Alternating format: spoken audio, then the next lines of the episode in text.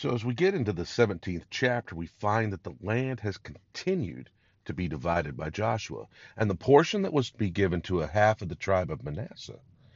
Now, Manasseh took part of its inheritance on the other side of the Jordan River, a half a tribe, and then the other half was to settle on the western bank, on what is actually the West Bank today in the land of Israel. And part of that did belong to Manasseh at the time of the dividing of the land. Now, when we get down to verse 12, we read again of the failure of the children of Israel to completely drive out the enemy. Yet the children of Manasseh could not drive out the inhabitants of those cities, but the Canaanites would dwell in the land. Yet it came to pass, when the children of Israel were stronger, that they put the Canaanites to tribute, but they did not utterly drive them out. Verses 12 and 13. This was a failure on the part of the children of Israel to enter into the complete victory and the complete conquering of the land. Now, we've talked about before in the past how that the whole experience of the children of Israel coming out of the bondage of Egypt, passing through the wilderness, and coming into the promised land is a spiritual allegory. It is representative of us as Christians coming out of our Egypt, the bondage of sin. The Red Sea is equivalent to our baptism and coming into a new relationship with God.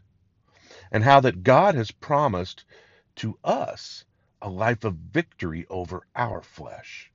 Coming into the walk and the life of the Spirit that God wants each of you to experience and to know. He desires that we take full victory over every area that the enemy has a stronghold in in our lives. And if we allow any of these strongholds of the enemy to remain, they are going to be a continual and constant problem to you in your spiritual growth.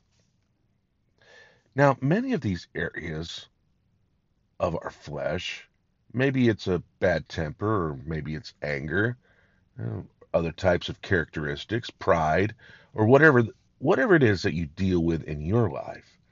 Now God wants to give you complete and full victory over these areas of your flesh. And he has provided all.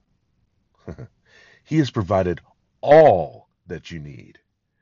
But many times, even as the children of Israel fail to utterly drive out the enemies, but yet in time to come, their failure to drive out the enemy utterly worked to their own disadvantage.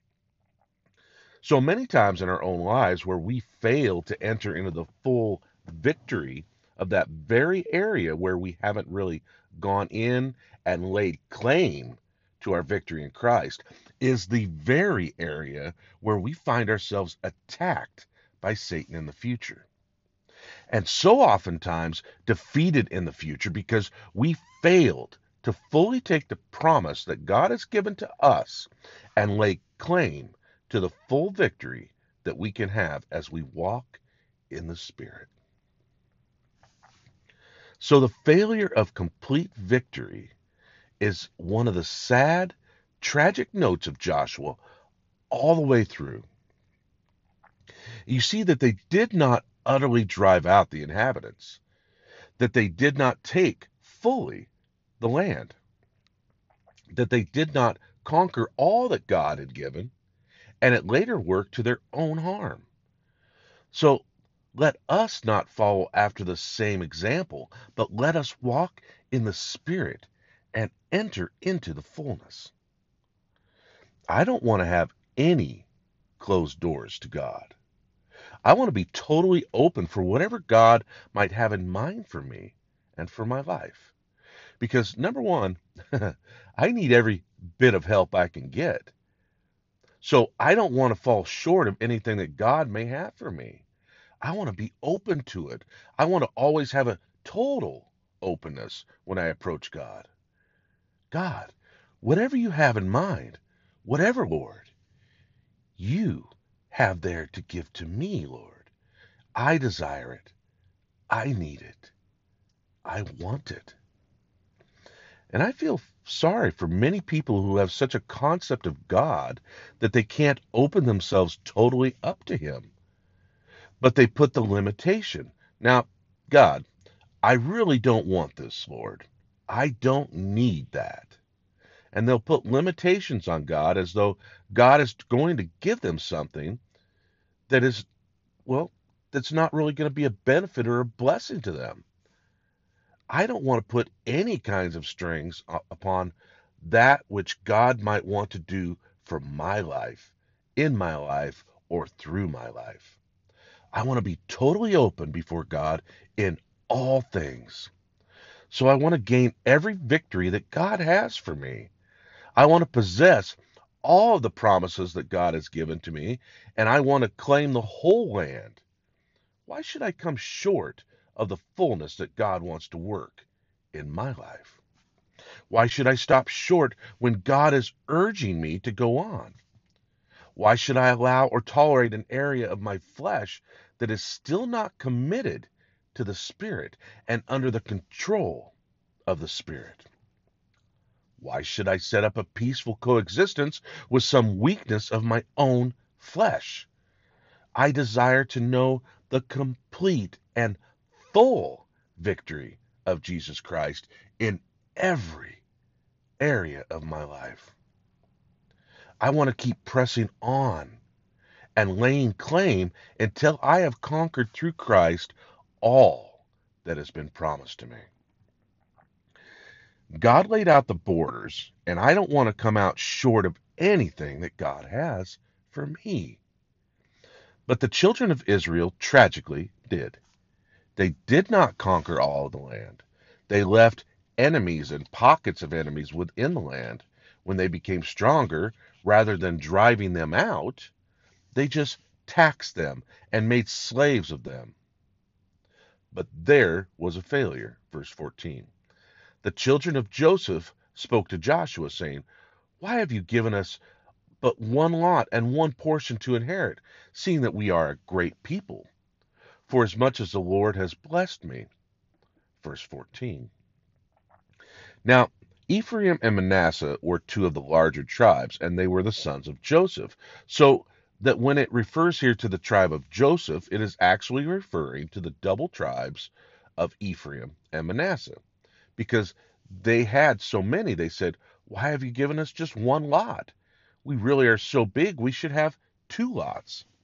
That in the casting of lots, they would, well, they divided off the land and they made a map and divided off the land, and then they would cast lots who would get this portion. And they said, We've got so many people. We really need two lots for the tribe of Joseph. So Joshua agreed to that, that there should be two lots given to them.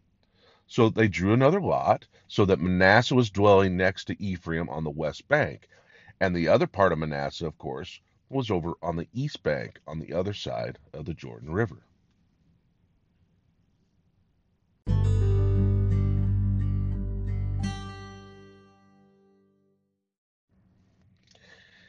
Now, in chapter 18, we find that the tabernacle was set up at Shiloh.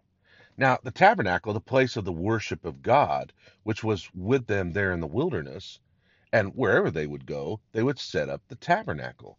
It was the place where they would offer their sacrifices to God, and they were not allowed to offer their sacrifices to God just anywhere. Only one place could they really make an offering unto God, a sacrifice, and that was at the tabernacle. So now that they're in the land, the first place where the tabernacle was set up within the land was at Shiloh. So this is the place for the spiritual gathering together of the people. It would seem that the capital, if there were such a thing at the time, was probably in Shechem. But the spiritual center of the people was at Shiloh. That is where they set up the tabernacle. And so the offering of the sacrifices, the institution of the offerings of the priesthood and so forth, was made at Shiloh. Now, at this point, there remained seven tribes that had not yet received their inheritance. Only three of the tribes by this point had actually received the territory that belonged to them. So they chose three men from each of these tribes that they might go into this territory as a survey team and more or less mark out the territory, draw out the boundaries. Usually the boundaries were by cities and rivers and valleys and mountains and so forth, so that they could draw out the boundaries of the territories of the tri- that the tribes were to receive. So in the 18th chapter, it deals with the drawing of these boundaries and then of the casting of the lots for the various tribes. Now in verse 11, the lot of the tribe of Benjamin came up according to their families, and the lot of the tribe of Judah and the children of Judah. Benjamin was to dwell right there, actually, around the area of Jerusalem, and north of that, a narrow strip that went from Jordan on up through Bethel.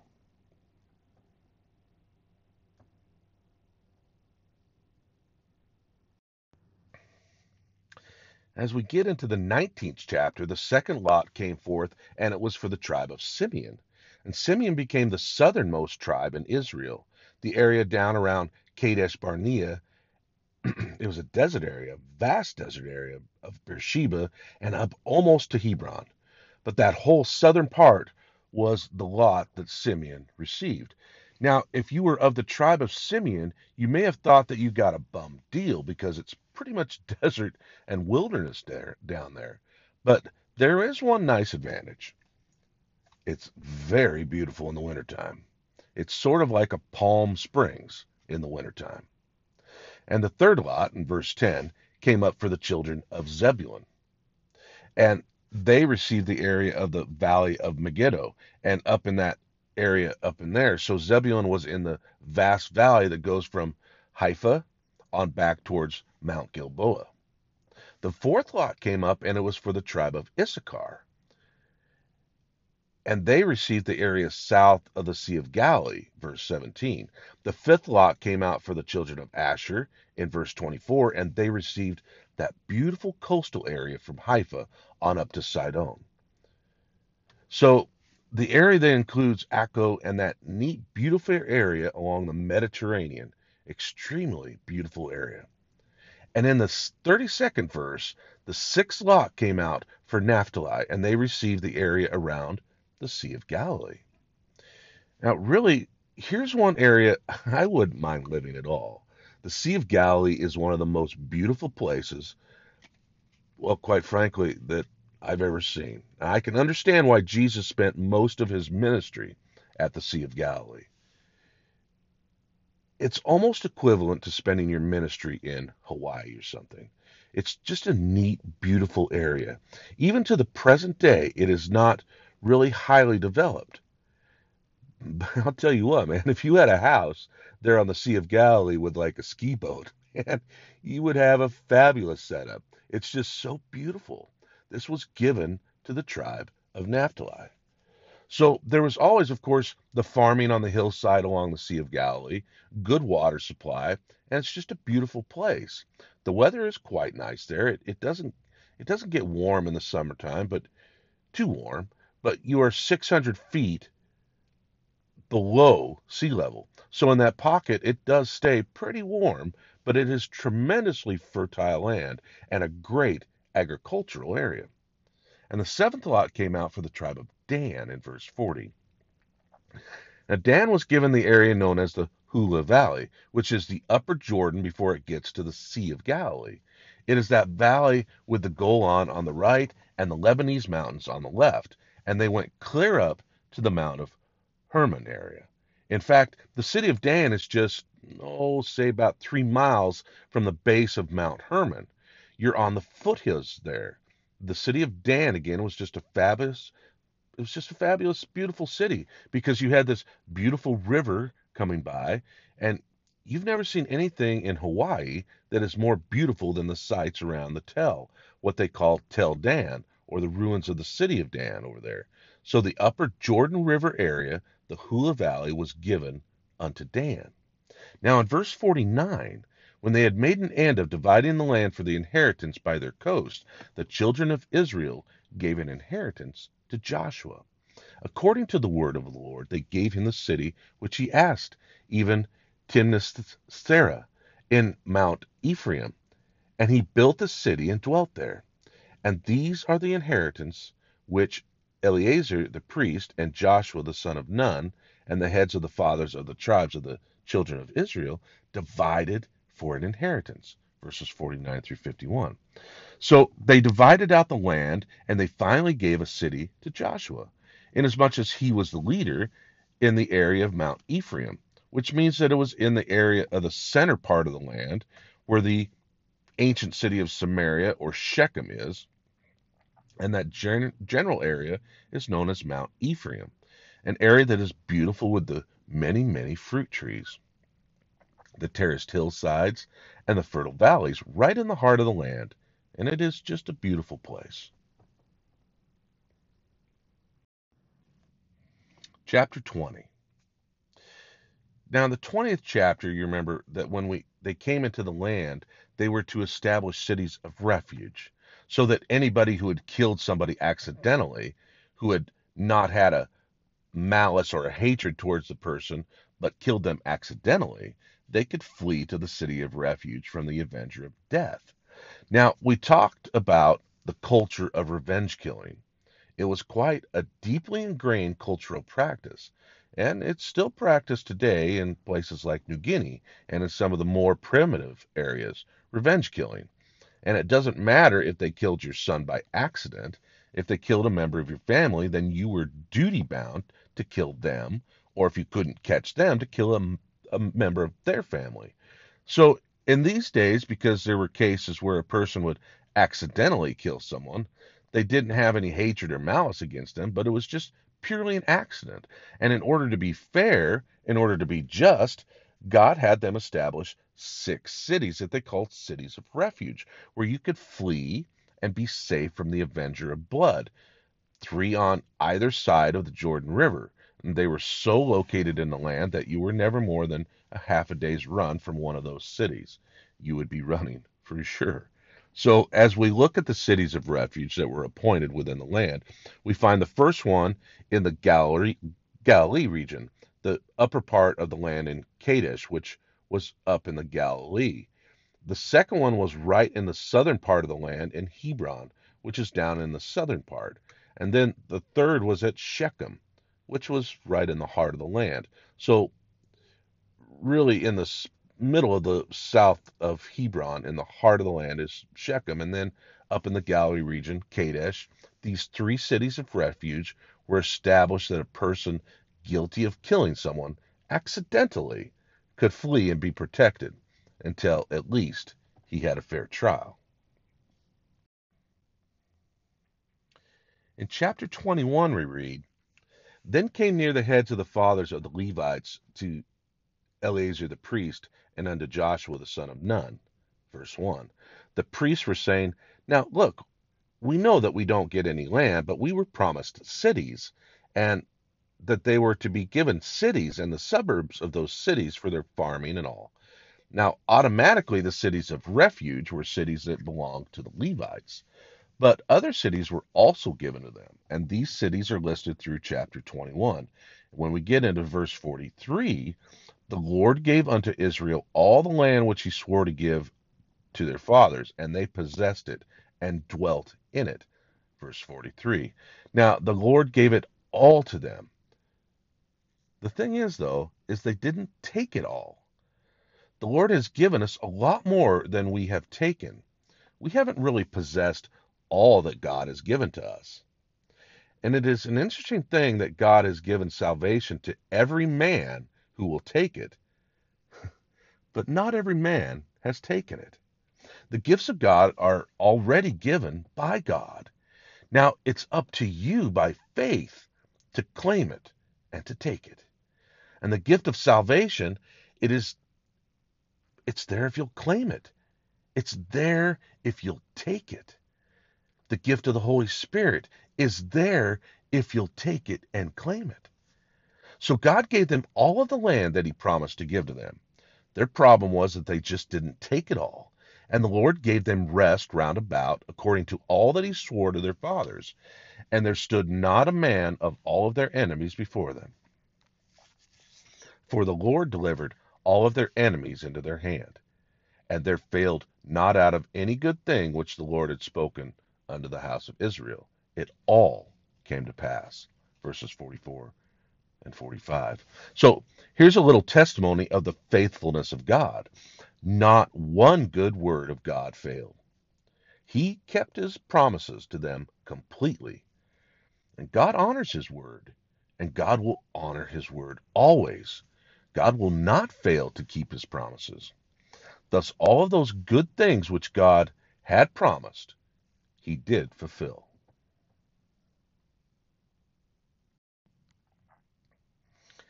In chapter 22, after now the land has all been given and apportioned out, Joshua called the men from Reuben and Gad and the half a tribe of Manasseh, verse 1. Now, you remember these are the people who, when they were on the east bank of the Jordan River, had already established themselves there. It was good grazing country. They said, We're farmers and this is great territory. We'd love to just stay over here and have our inheritance right here where we are. So Moses said, Providing that you'll send your fighting forces over with us to conquer the land, when the land is all conquered, then you can come back. You can leave your wives and children, your families, here. You send your fighting men over with us to help take the land, and once the land is taken, then you may come back and you can dwell in the land here.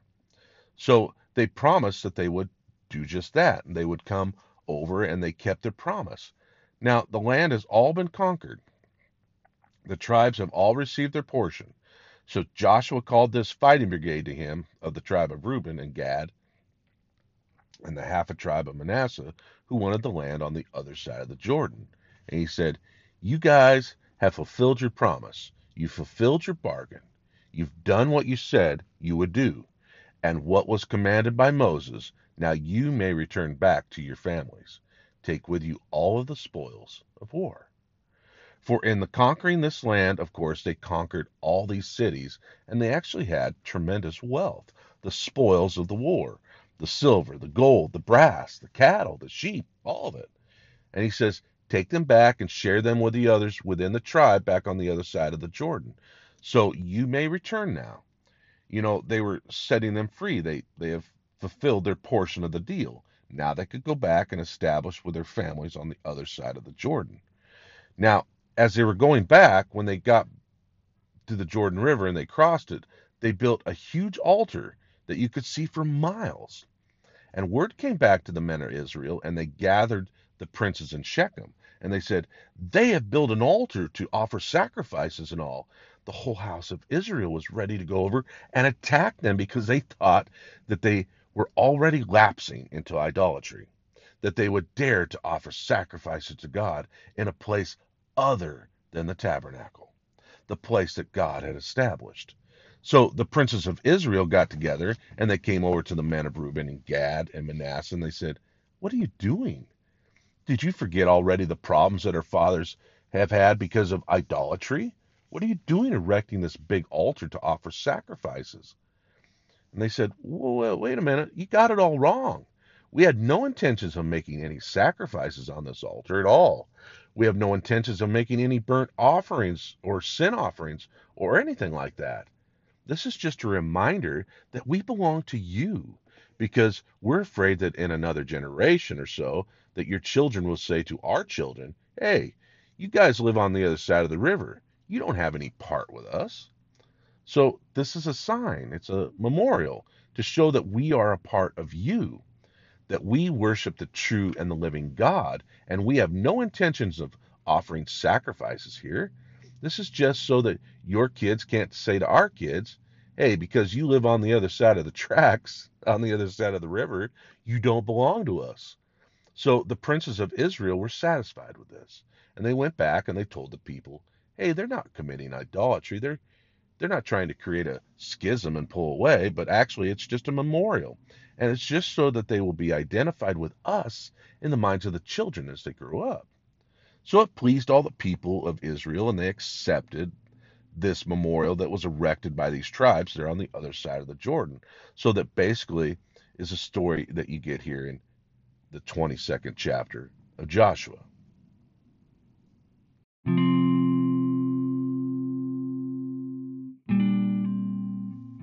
Let us pray. Father God, let our lives be a memorial.